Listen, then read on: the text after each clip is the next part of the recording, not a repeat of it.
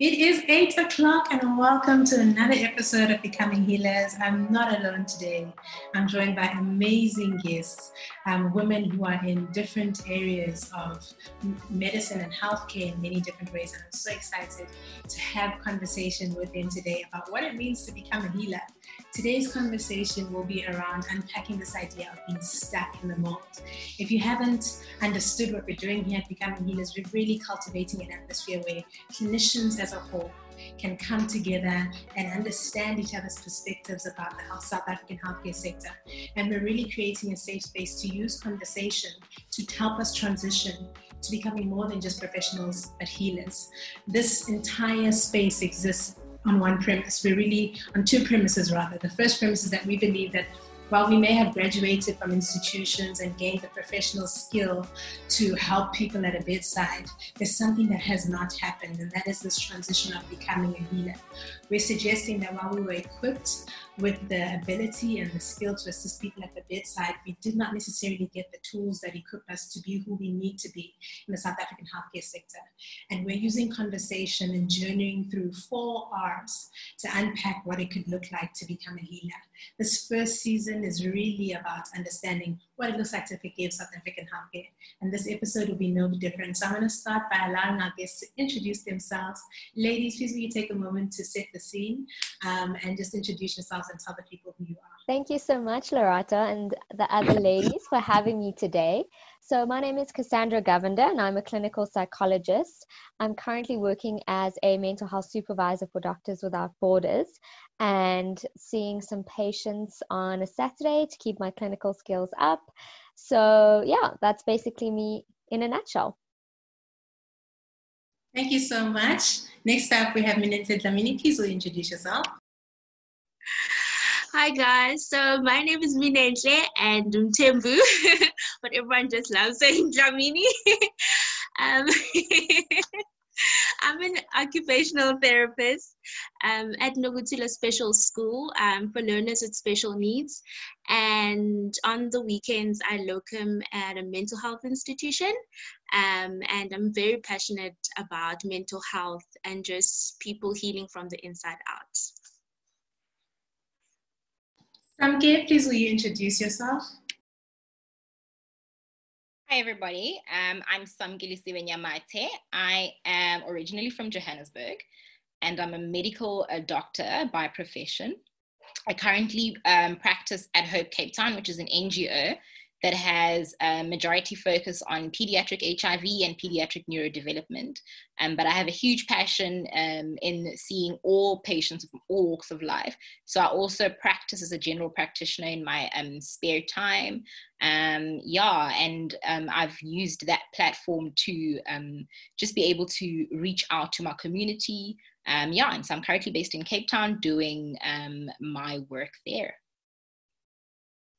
Awesome. Thank you so much, ladies. And I hope to everybody's watching that you're confident and comfortable that we have a panel of um, experts here in their own right. Definitely still journeying towards what that looks like in the broader sense, but people who have insights to share about what it means to be a clinician today in South African healthcare.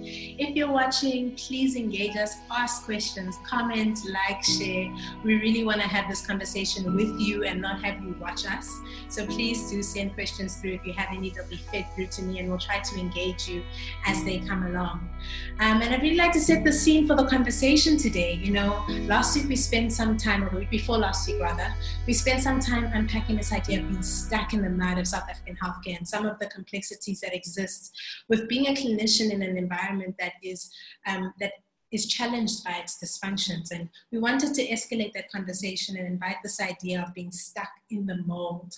And when you think of molds, they, they have value. You know, if you think of um, if you want to make ice, you need to put it in sort of something, an ice tray that would mold it so you can have ice when you need it. So there's great value in having molds, but oftentimes they are restrictive. And I want to kick off the first section, which is realizing. Um, the first R in becoming healers is realizing, and that's just taking an opportunity through conversation to understand where we are with a specific thought in the context of South African healthcare.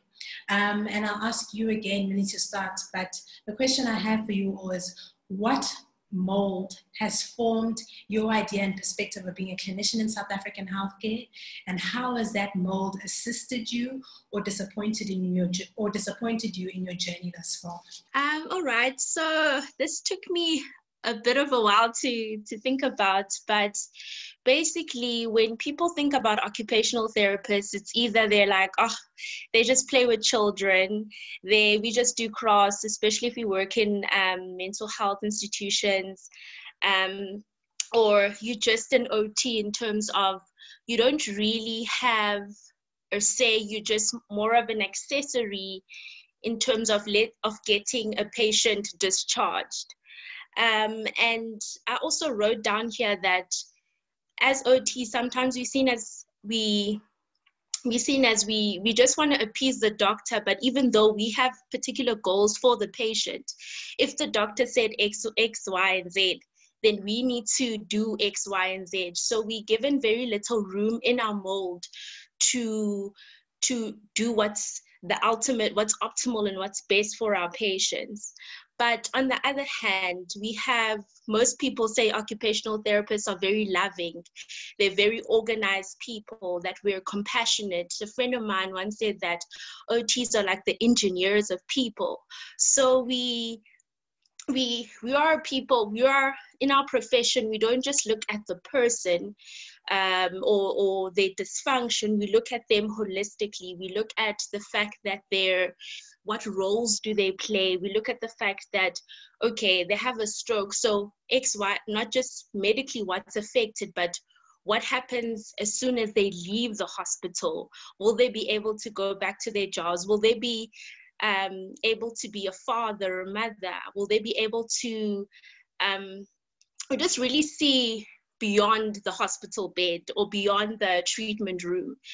And i find that um, this the way that occupational therapists has had been have been viewed is in a way that it has disappointed me because I find that it perpetuates a sense of burnout because you constantly have to prove yourself or you constantly have to, you're constantly thinking that, so if I don't do it for the patient, then who's going to do it, you know? Or when I was working at um, Helen Joseph, we used to have these um, patients needed to be discharged with wheelchairs if they uh, weren't able to walk and then we'd be called at like half uh, half past three just before we knock off and they're like we can't discharge this patient because they need a wheelchair so it's just a thing of our profession has always been it's almost like an afterthought and a lot of people in our in our hospitals and in the settings we find ourselves in don't realize that the our clients and our patients are more than that. They're more than um, than a hospital bed or they're more than just a, a learner at a school, but we want them to have a, a brighter future. But something that I'm grateful for about this mold is that it has helped me to realize that I need to go the extra mile for my patients. And I remember Dineo mentioned last week is that you you're in a government setting but you want your patients to have a private experience a private uh, hospital experience. That is a standard. So i find that because of this mold my standard has always been that i i operate out of a place of love for my patients. And yeah i operate out of a place of i i don't just see them their current situation now but i see them in the community. I see them in their places of worship i see them in their in their workplaces and i want to say and I, and I want them to to live a meaningful life to live a life where they feel that they can actually they have something to give to society to contribute to society. And yeah um, just to close off with regards to the more positive ways uh, uh, uh the more positive molds or yeah is that one of my friends Bushale said to me that um, my patients are in the best hands because they're in love's hands. And i think that's something that i find that i i really love about my profession.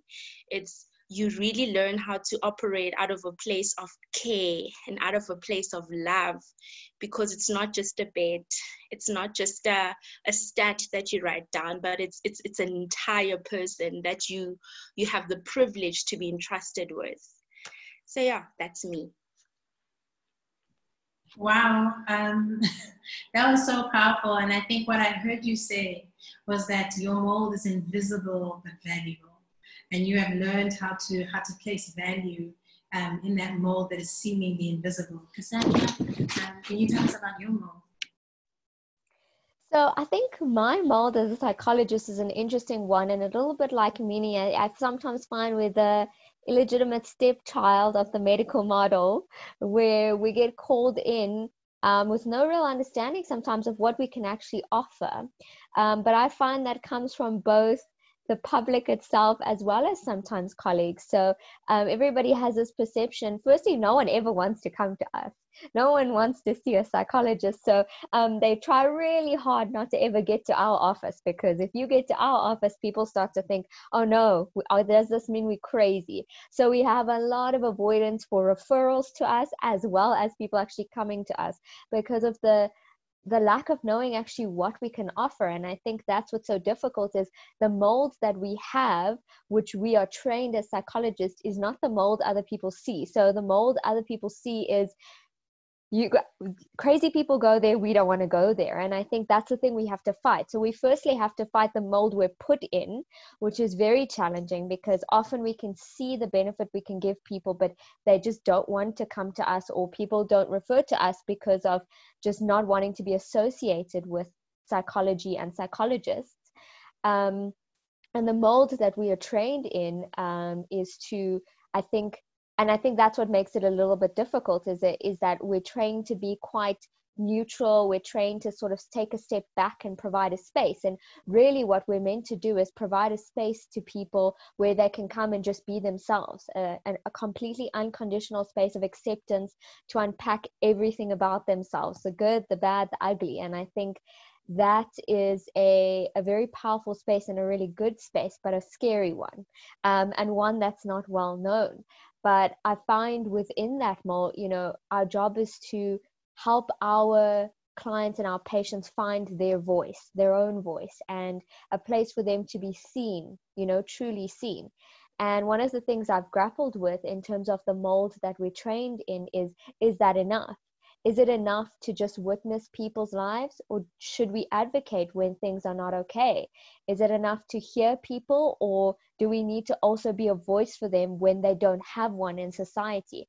And i think that's where i found a really big challenge in the training is that it takes us up to a certain point and then when you go into a healthcare system like ours sometimes i find sitting there with patients I don't know if it's enough for me to just sit there hearing the challenges they're in and not to think about the fact that some of these systemic problems people need to talk about. Some of these need to be advocated for, and where do we find our voice within that?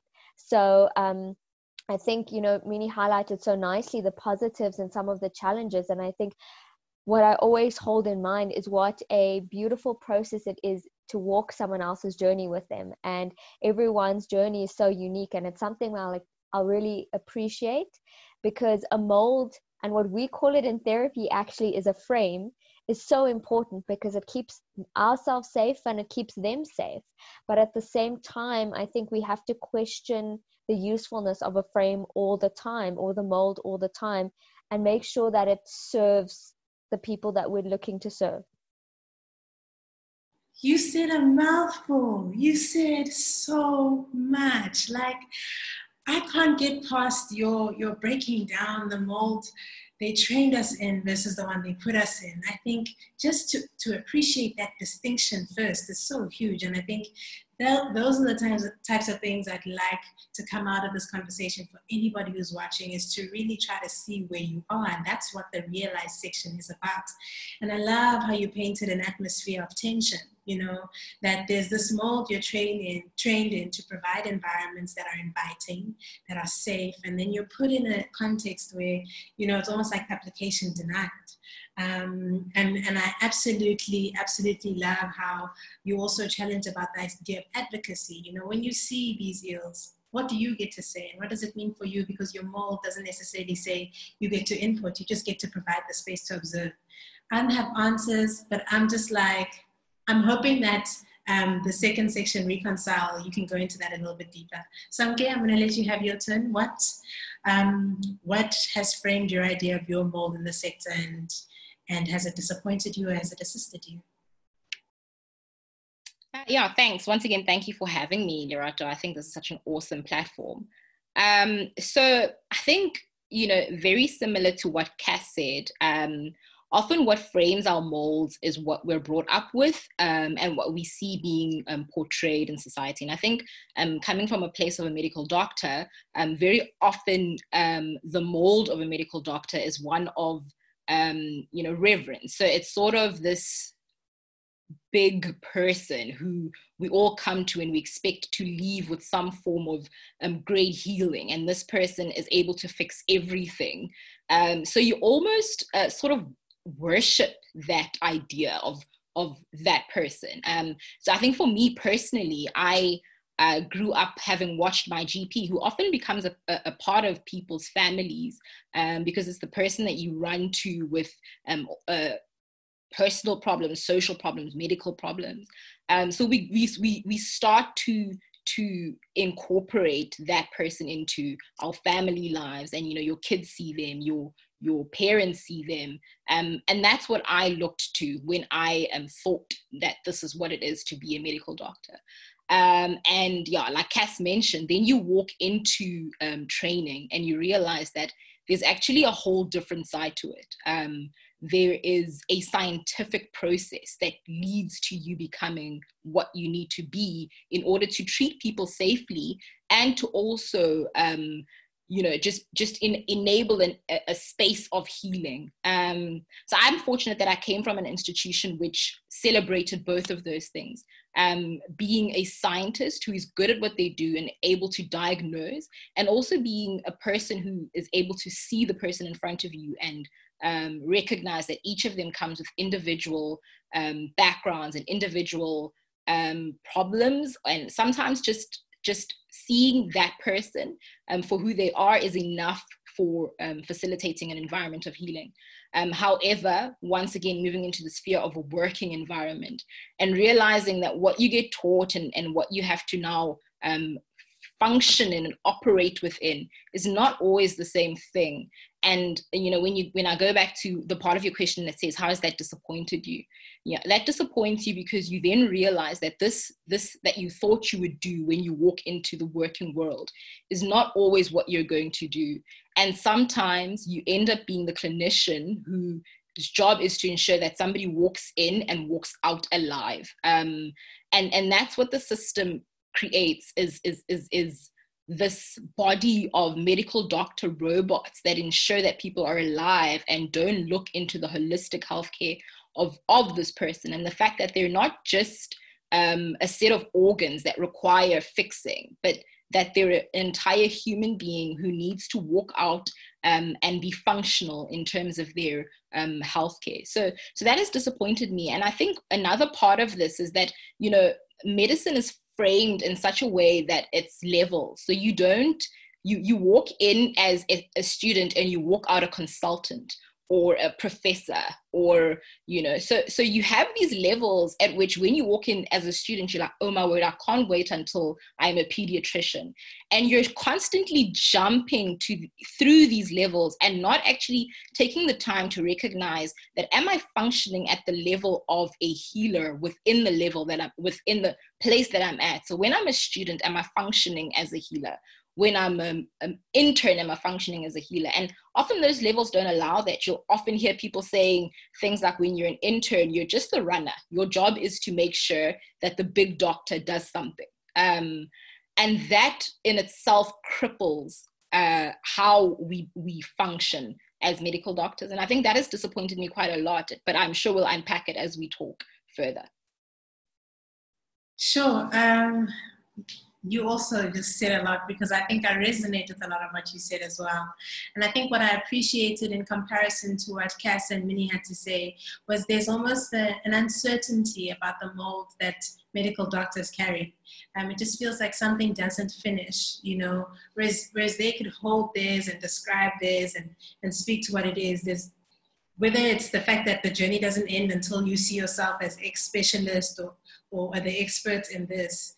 Um, but at the same time, you've got people on the sides who, who really want to help you do your job well, and that's the allied healthcare professionals. Uh, but we're somewhere not seeing that, and they're feeling like, why are you not inviting me? And we're saying you're expecting too much from me. Um, and just the complexities of the environment that exists because of the molds that we have. Um, and thank you for how, how honestly and vulnerably you've all answered. And I'm going to use just your context to help us step into the next section, which is um, reconciling.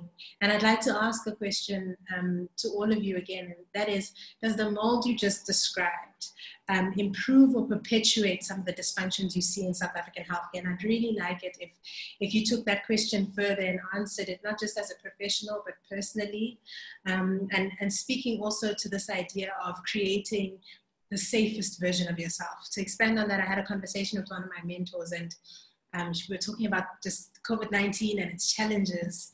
And she, she just mentioned that, you know, this sector is not helping me create the safest version of myself. We speak often of the best version of ourselves, but is that best version the safest one, the one that enables you to step into all of your roles well? And so, just to reiterate the question, does the mold you just described improve or perpetuate some of the dysfunctions you see in South African healthcare? And can you answer that, not just as a professional, but as a person who has to step into that mold every day? Minnie? Yo, um, yeah, this question is quite tricky for me, um, purely because when you look at the, when I think of the positive aspects of my, of of this mold of being an occupational therapist in South Africa. Like you are seen as a loving, compassionate, and organized, and always like willing to go the extra mile for your for your clients or your patients. I I find that it's great and it, it doesn't maybe it the dysfunction that it perpetuates is just a, dis, um, a dis, the dysfunction of of burnout it, um, the dysfunction of constantly fearing being rejected because if you don't do X, Y, and Z, if you are not warm, if you're not loving, if you're not compassionate, then that means you're not a good you're not a good occupational therapist. And I think that I've met a lot of occupational therapists who don't have those kinds of though that kind of, of personality where they're they're as warm or they like light up a room whenever they go somewhere.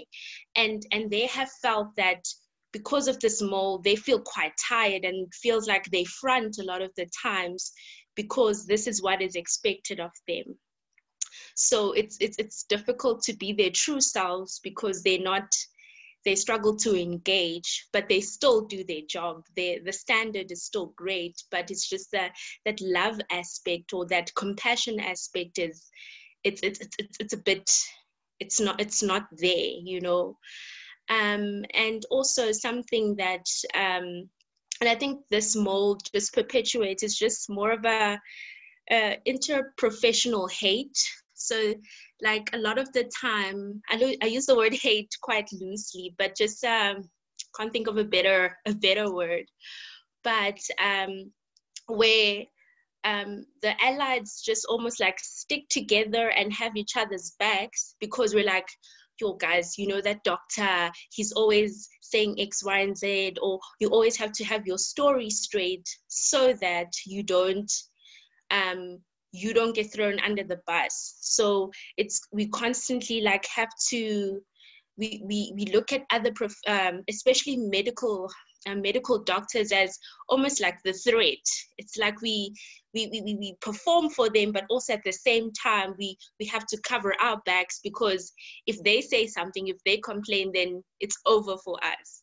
So just that resentment is really perpetuated by this mold of um, of um, uh, of being an occupational therapist, but um, and also just the dysfunction for me personally is that I find that I lose a lot of I lose my voice because I feel that so if the especially in a psych hospital you find that some uh, uh, maybe psychologists or psychiatrists come and pull out patients while we're having our sessions that it's difficult for me to to respect them because they they demand the respect but when it it's on the other end when we need the respect then it's it's never really given and and it, also harbors quite of a bit of a bitterness in my own heart or just a thing of it is what it is. This is what they do. And it also ties in what with what usamge said Wuti, like it's doctors are almost seen as these gods that we need to appease that we need to like it's their word. Um, even if we disagree we cannot disagree with the doctor whether they're an intern or consultant like do not don't even go there you know. So it's just for me personally it has just developed a bit of a, a, a, a like a shutting down of my voice especially when i was working at a hospital where i just you don't bother anymore um, because you, you you feel quite shut down. And especially because growing up with all of like um, with our parents thinking that if you are a doctor like you're everything it's it's it's quite difficult to tell them that ma but i'm not a doctor. I'm an occupational therapist and this is what ot is but no in their heads you're like you're a doctor and you're like this amazing person. So it also perpetuates just a bit of like self-worth issues of like so am i just like if you studied occupational therapy is it's it's almost like you're want to be a doctor you're doctor light you know? Or like just it's, it's it's an inferior degree where you can't even compare the two because you don't yes you, you want what's best for the patients but you can't compare the two. And um so it's it's for me personally it's just been a, a big journey of of navigating in terms of finding my own voice as a clinician but also at the same time not harboring a bitterness and and and also then thinking at the end of the day by having this in my heart it's not really benefiting my, my, my patients or the clients in the end because if I'm not, if, if I don't want to speak out on their behalf because I feel I'm going to be shut down, then they're not getting the best care from my side. So um, it does sound a bit like I'm attacking doctors, but that's not, that's on my heart at all. it's just that it, this is just an experience that I've had, especially when I was in, um, in, um, at, at the hospital that I did my community service at. So yeah. Ooh, um, you also said a lot my mind is racing in a million directions at this point because um, I think you, a lot of what you said was true, Minnie. Um, and it may be hard to hear for us, but it's true. And I think the hardest part for me to sort of um, reconcile in this part of the conversation is how much of your mold is framed by our mold. And it almost feels like you're just trying to fit in um, to the mold we're presenting. You know, if you're trying to see a patient and I'm like, sorry, I need to, and honestly just need to take a psych history here um, they'll come back and do the OT session. I'm a victim, like I did that. I'm not even like fronting. It's something I saw myself do while I was on site. So um, I don't think anything you're saying is untrue, but I'm, I'm also deeply challenged by the idea that this, this hierarchical structure of being a doctor and this God-like complex that exists. And I think that was something Dr. Feline addressed in the first episode, that doctors need to stop being gods and they need to be human. Um, and this God-like persona has now put every other allied professional in a space where it doesn't really matter what they have to offer, it matters more the agenda of the of the doctor and we lose sight of the patient. And i mean it may not be true for every situation um, but i think your experience is valid and it's true and it's real. And that to me sounds like a very obvious perpetuation of dysfunction.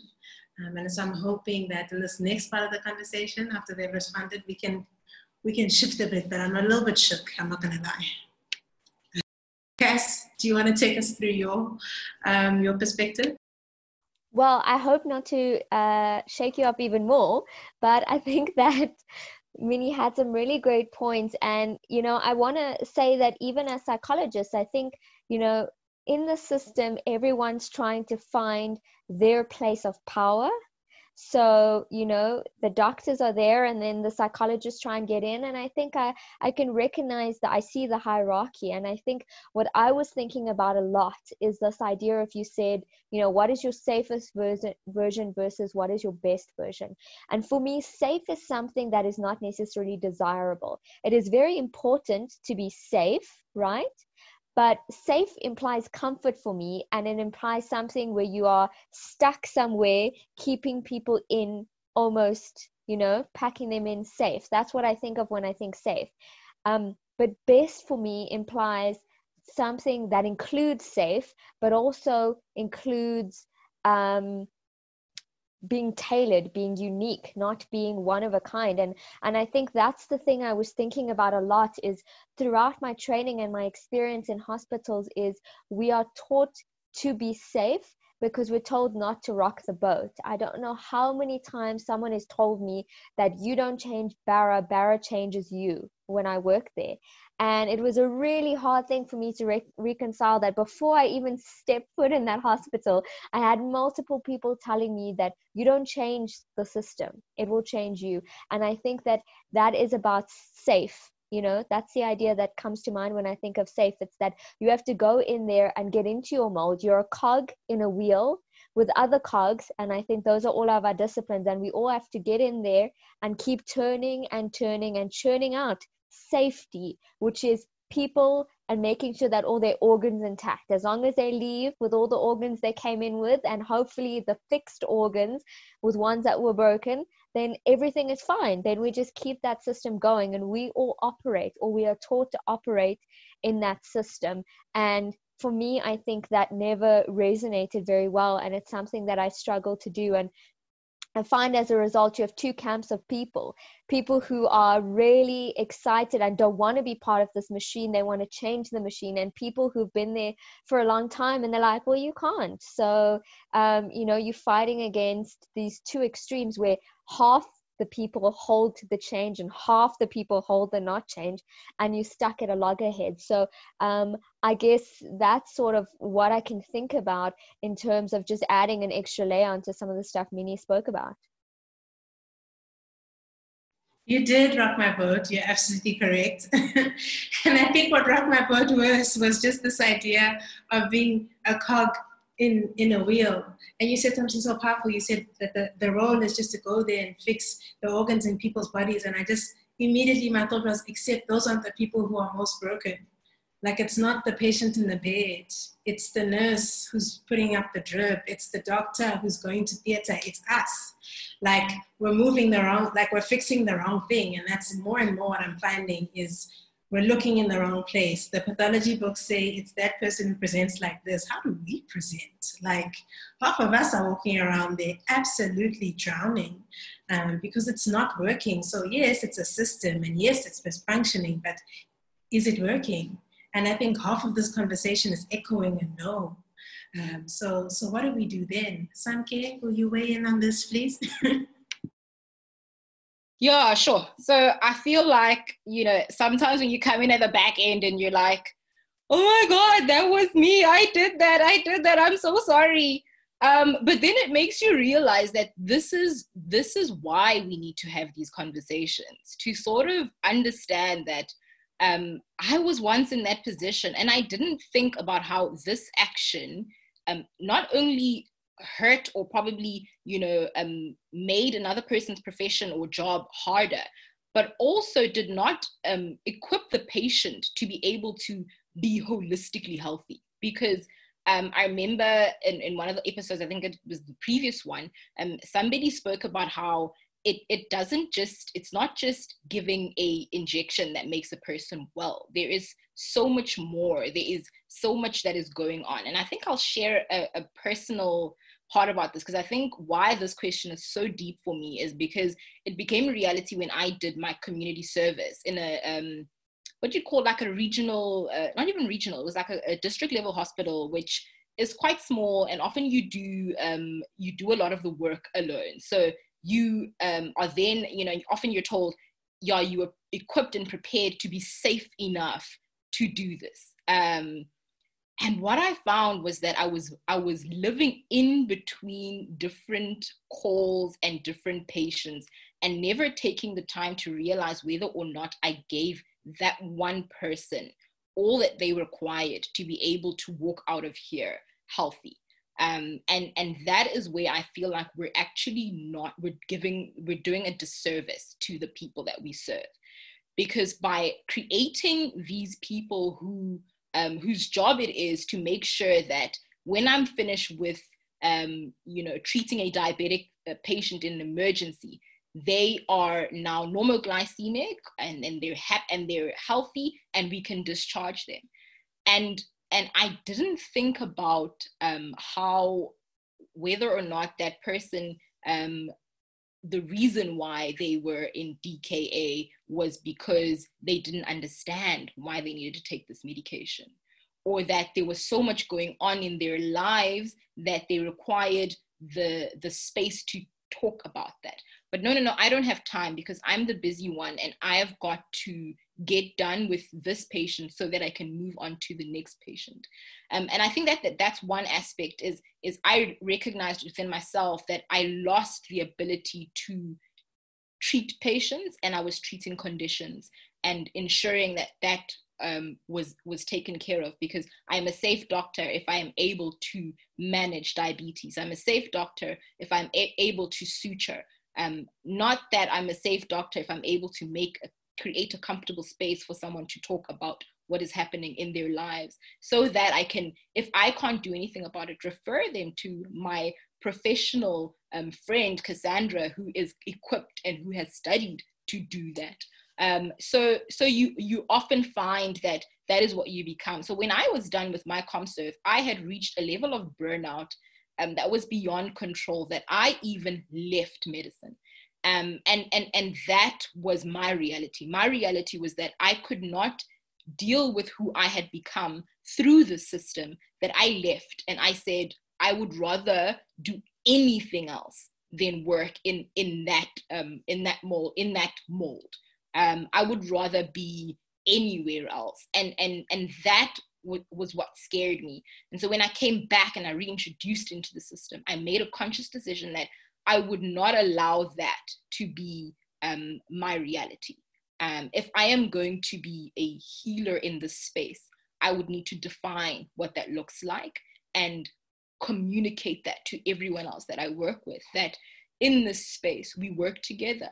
Um, and every single part of this body of this entire system is necessary for mm-hmm. this patient and i think um, now that that that that has been made has made sense to me i see how we can function together. Um, so yes i think it's, it's it's the importance of recognizing that this constant rat race of i need to become i need to become um, means that while i'm in, while i'm a comserve i'm just treating the conditions that allow me to become a pediatrician. Yeah that's so good. Um, you all said a mouthful. I'm just like, wow, I wish I had like all the time in the world um, to just pull from you and draw from you. And I think you guys have set the tone really nicely for this next hour we're going into, which is re-educating. And I mean, you guys have really clearly set the tone about the challenges that we face when we when we enter into molds that are we're either put in, that we're trained in, or that we exist in. Um, and today I was in a conversation with leaders in a business school um, about innovation and their learning journeys while they innovate. And um, imagine with me, if you're watching, your HOD, your most senior person asking you this question. This is a question I want you guys to take on and to really invite um, a new narrative and invite yourself to be re educated about your mold. Um, I think an important part of this re educate section is to choose to adopt a different paradigm. Um, and so in this conversation today, you know, we're talking about coercion and different, you know, phrases in the learning and innovation space. Um, but what was powerful was it was a room full of executives who had blocked time out in the calendar to create spaces where vulnerability was permitted so that through thought and conversation, they could all be empowered and refull. And the lady ended up the session by asking this question to, to the delegates. What do you need me to see that I can't see? Can you help me learn? And I heard that and I was just like, imagine finishing a ward round and having your most senior person ask you, you know, did I miss something? Can you help me learn? And that's something I want us to do here now. You guys have all spoken about the weight of how our molds have almost perpetuated dysfunctions in many ways.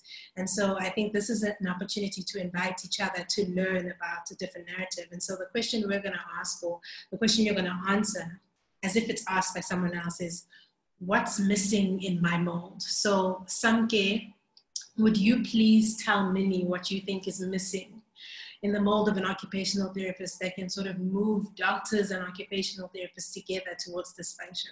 The same thing's going to happen with Minnie, who will tell Cassandra um, what she believes is missing in the mold of a psychologist as it from the OT's perspective. And then Cassandra will tell Samke.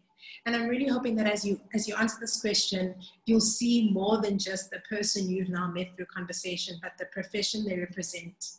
and then really challenge what's missing in the molds of um, an OT from a doctor's perspective and uh, a psychologist from an OT's perspective, and then a doctor from a psychologist's perspective. So I hope it is not too confusing and it makes sense. But I'm interested to hear what what what you see as missing from the other side of the, of the narrative. So would you please kick us off Samke? Would you tell Minnie what you think is missing in the narrative of an occupational therapist?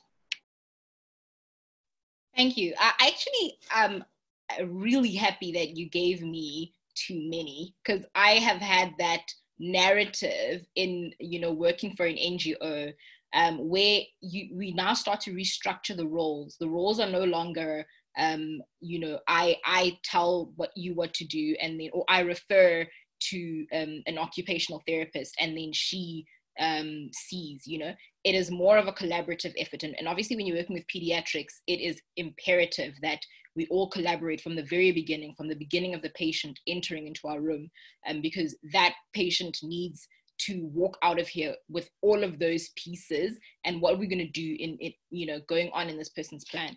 However, what I would say, and, and in and that is having learned from somebody who I worked with who who had to do this in order for us to understand why it was that they were so important. And that is that often when I worked in, in hospitals or in clinics, um, what I missed from the occupational therapist that I worked with was the ability to speak out loud exactly what it is that they're expected from us. Um, I think it is so it's so important that we teach one another um, in in the society or in the in the system that we work in.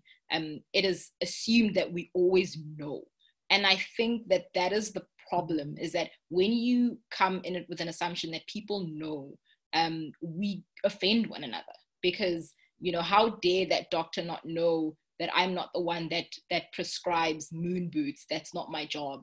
Um, that you know how dare that doctor not know that there's a difference between a speech therapist and an audiologist?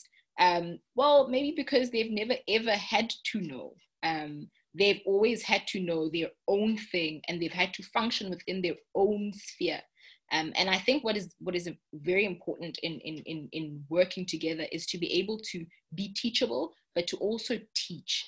Um, and I think if there's one thing that I would say, um, you know, when we work with one another in order to um, achieve a common goal, it's to always humble ourselves and to recognize when we don't know.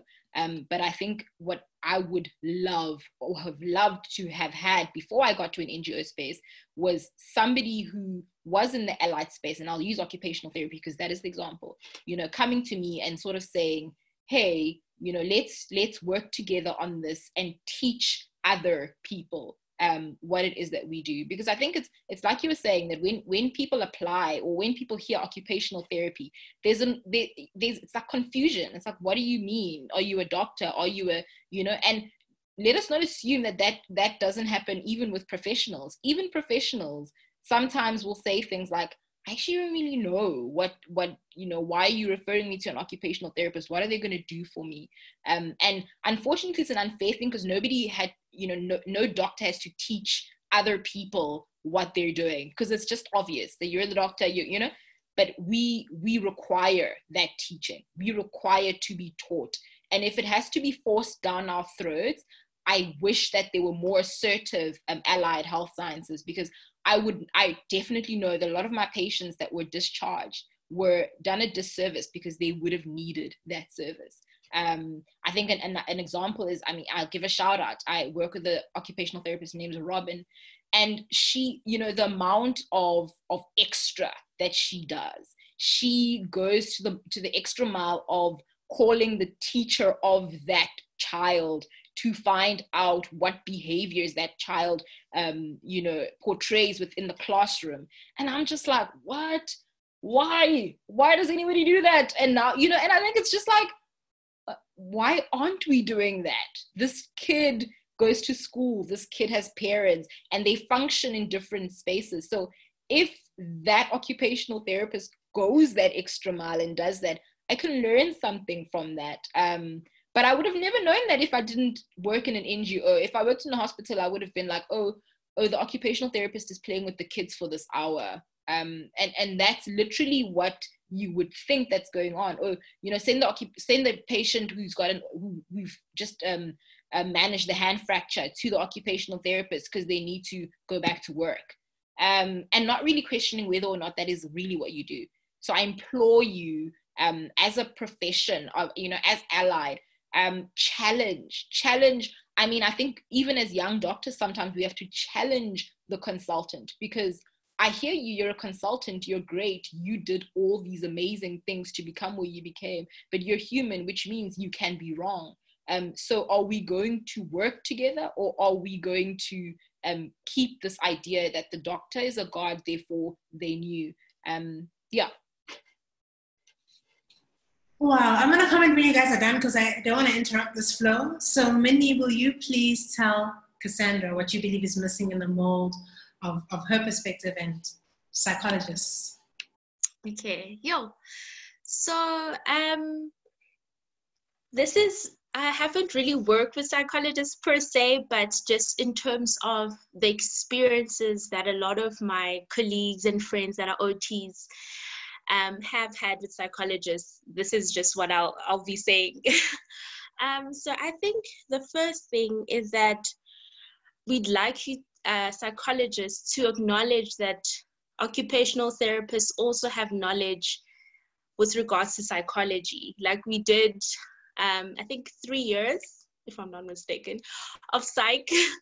and um, in, in, in our undergrad, we we, we were taught we, we were taught to understand people but it's it's very difficult because like when we talk about these um these terms and we we start to we want to partner with you guys we it the there's this almost like the scope of practice there's this line that you're like but ots are not meant to cross this line. And i just think that it would be amazing if maybe the psychologist could just understand that we also have that background to our to our degree and and and also just consider us um, especially in terms of planning um, for for for patients. And and um, I've also had inst- heard of instances where it sometimes seems that occupational therapists poach um, psychology um, uh, patients from psychologists, but I think that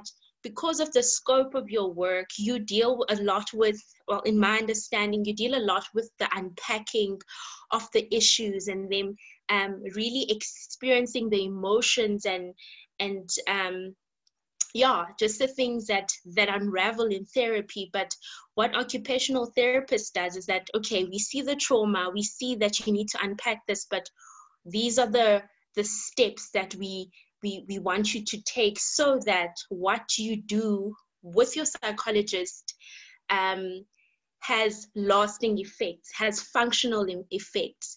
And I think that it's also something that, um, yeah, that psychologists need to consider and that we, we, we speak the same language, but whereas occupational therapists, they, we just help to join the dots of what of, of the unpacking process and we we want them to um, to flourish out of that place. It's not that we want to do your jobs for you.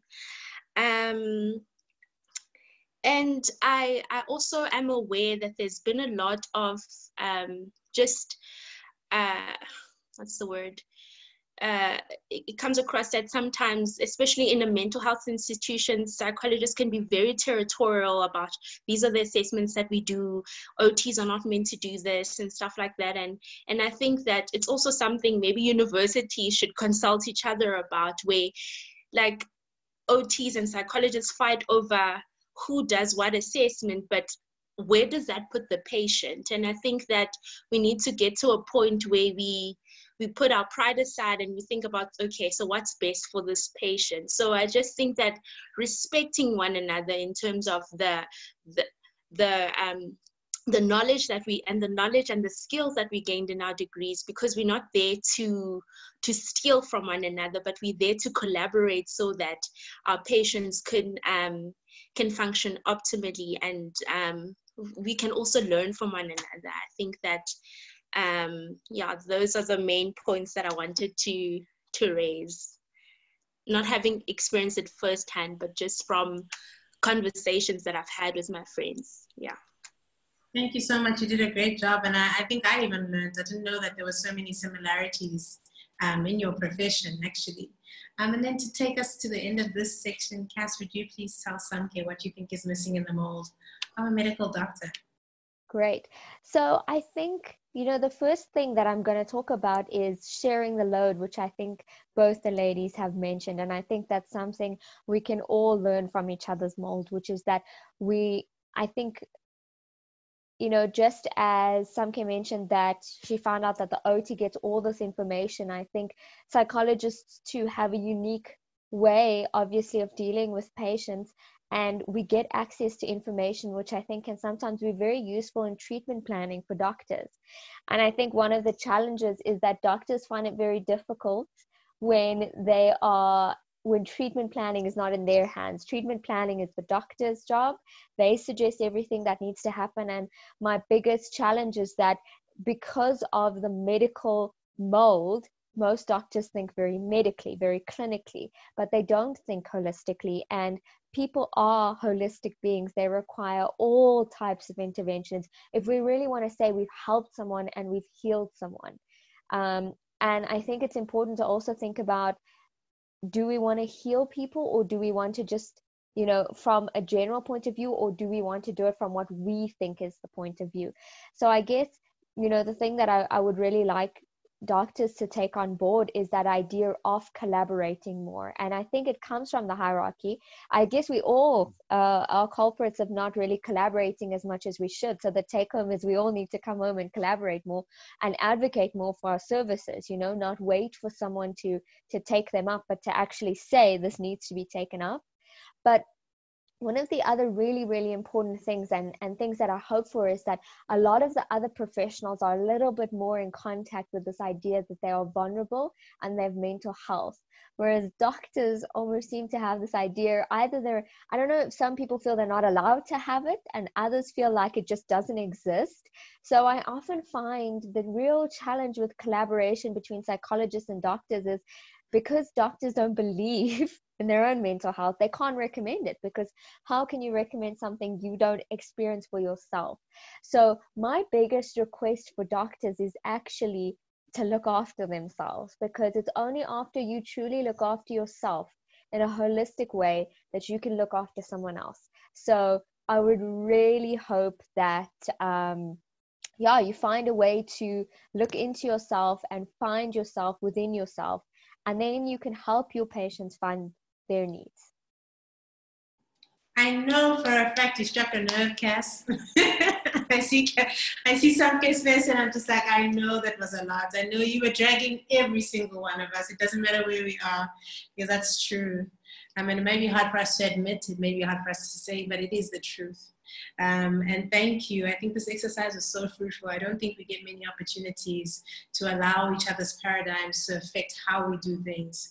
And what I heard you guys say that was really powerful for me was, for example, Samke speaking to, to Minnie saying, Elides, we need your voice. We need you to come up and show up louder. We need to hear you.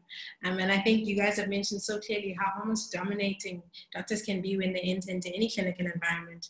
Uh, but that don't let that intimidate you. Show up, say what you need to say, re, re, readjust, guide us, show us the way.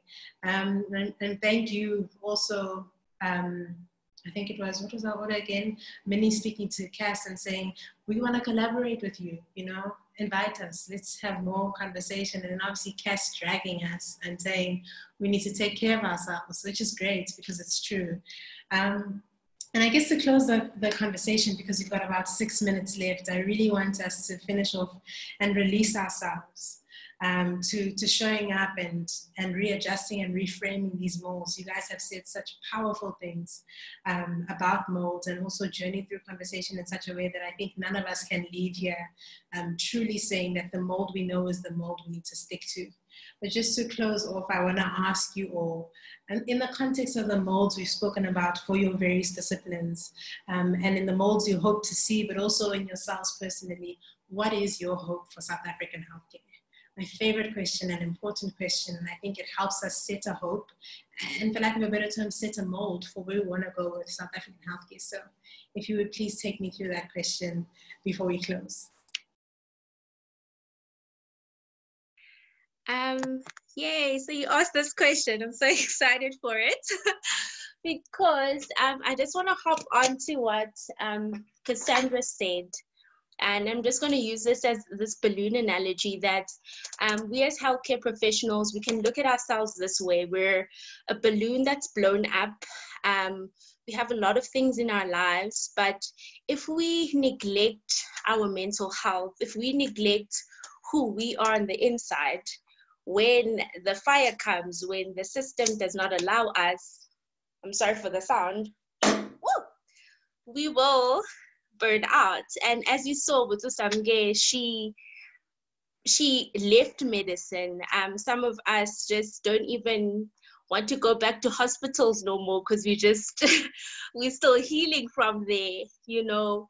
So um, I really think that um, as healthcare professionals, let's let's um, consider our mental health. Let's consider each other. And also then let's work on ourselves. And i think that um, Lerato mentioned it in the first episode that you want us to work on our soft skills. And I think that this balloon represents healthcare professionals that have the skills, the soft skills, the um, personal man- personal management, the conflict management, you're self-aware, you're you're really in touch with yourself so that you know that this is my capacity, this is where I start, and this is where I end. So that when the system goes wonky and things don't work out, the balloon won't burst. We might get a bit, um, might get a bit scarred. We have those a bit of bruises here and there, but we still we still holding it together. And if we're holding it together for ourselves we can also hold it together for our patients. So yeah that's my hope for our south african healthcare system. As a sermon might i let you know um, cass would you please take us through your hope? Well, first, I just want to say if anyone didn't know the value of an occupational therapist, I think we just found out. Um, But I guess for me, what I really, really would hope is I think I would like a bit of authenticity in our system. I would like our systems to be able to look at look at itself like we did today and to think about what are the things going right and what are the things going wrong and for for there to be space for us to challenge the status quo, for us not to want to reach a certain point where things are just lulling, but to, to really want to heal South Africans and to put in the time and energy and effort to think about that and to keep it changing. So I guess I don't want us to be cogs in a wheel anymore. I want us to have, you know, a, a system in which you know a practical system. I'm not asking for magical dreams because i think every time you pitch this idea everyone starts to think like whoa calm down you know this is too much. But i, I really think it's about being honest about where we are where we are failing and and where we're succeeding and trying to sit down and collaboratively change that. So that's my hope as we work together to make some changes. Sound good yeah, um, sure. So I think, look, I've I've learned a lot from you know over the years from a lot of my colleagues. Um, I think a lot of my learning about what we require for a functional healthcare system has more has been more in you know gaining from what other people um, think is important than from what you learned in a university textbook. And I think that is what I hope for in a, in a, in a healthcare system that works is one that recognizes that each part of it is necessary. I think um, 2020 was the first time in which I saw nurses being celebrated at such a big level because I think we realized during COVID 19 for the first time how we cannot function without that system. And often people are just like, oh, why are they striking? Oh, they're always striking.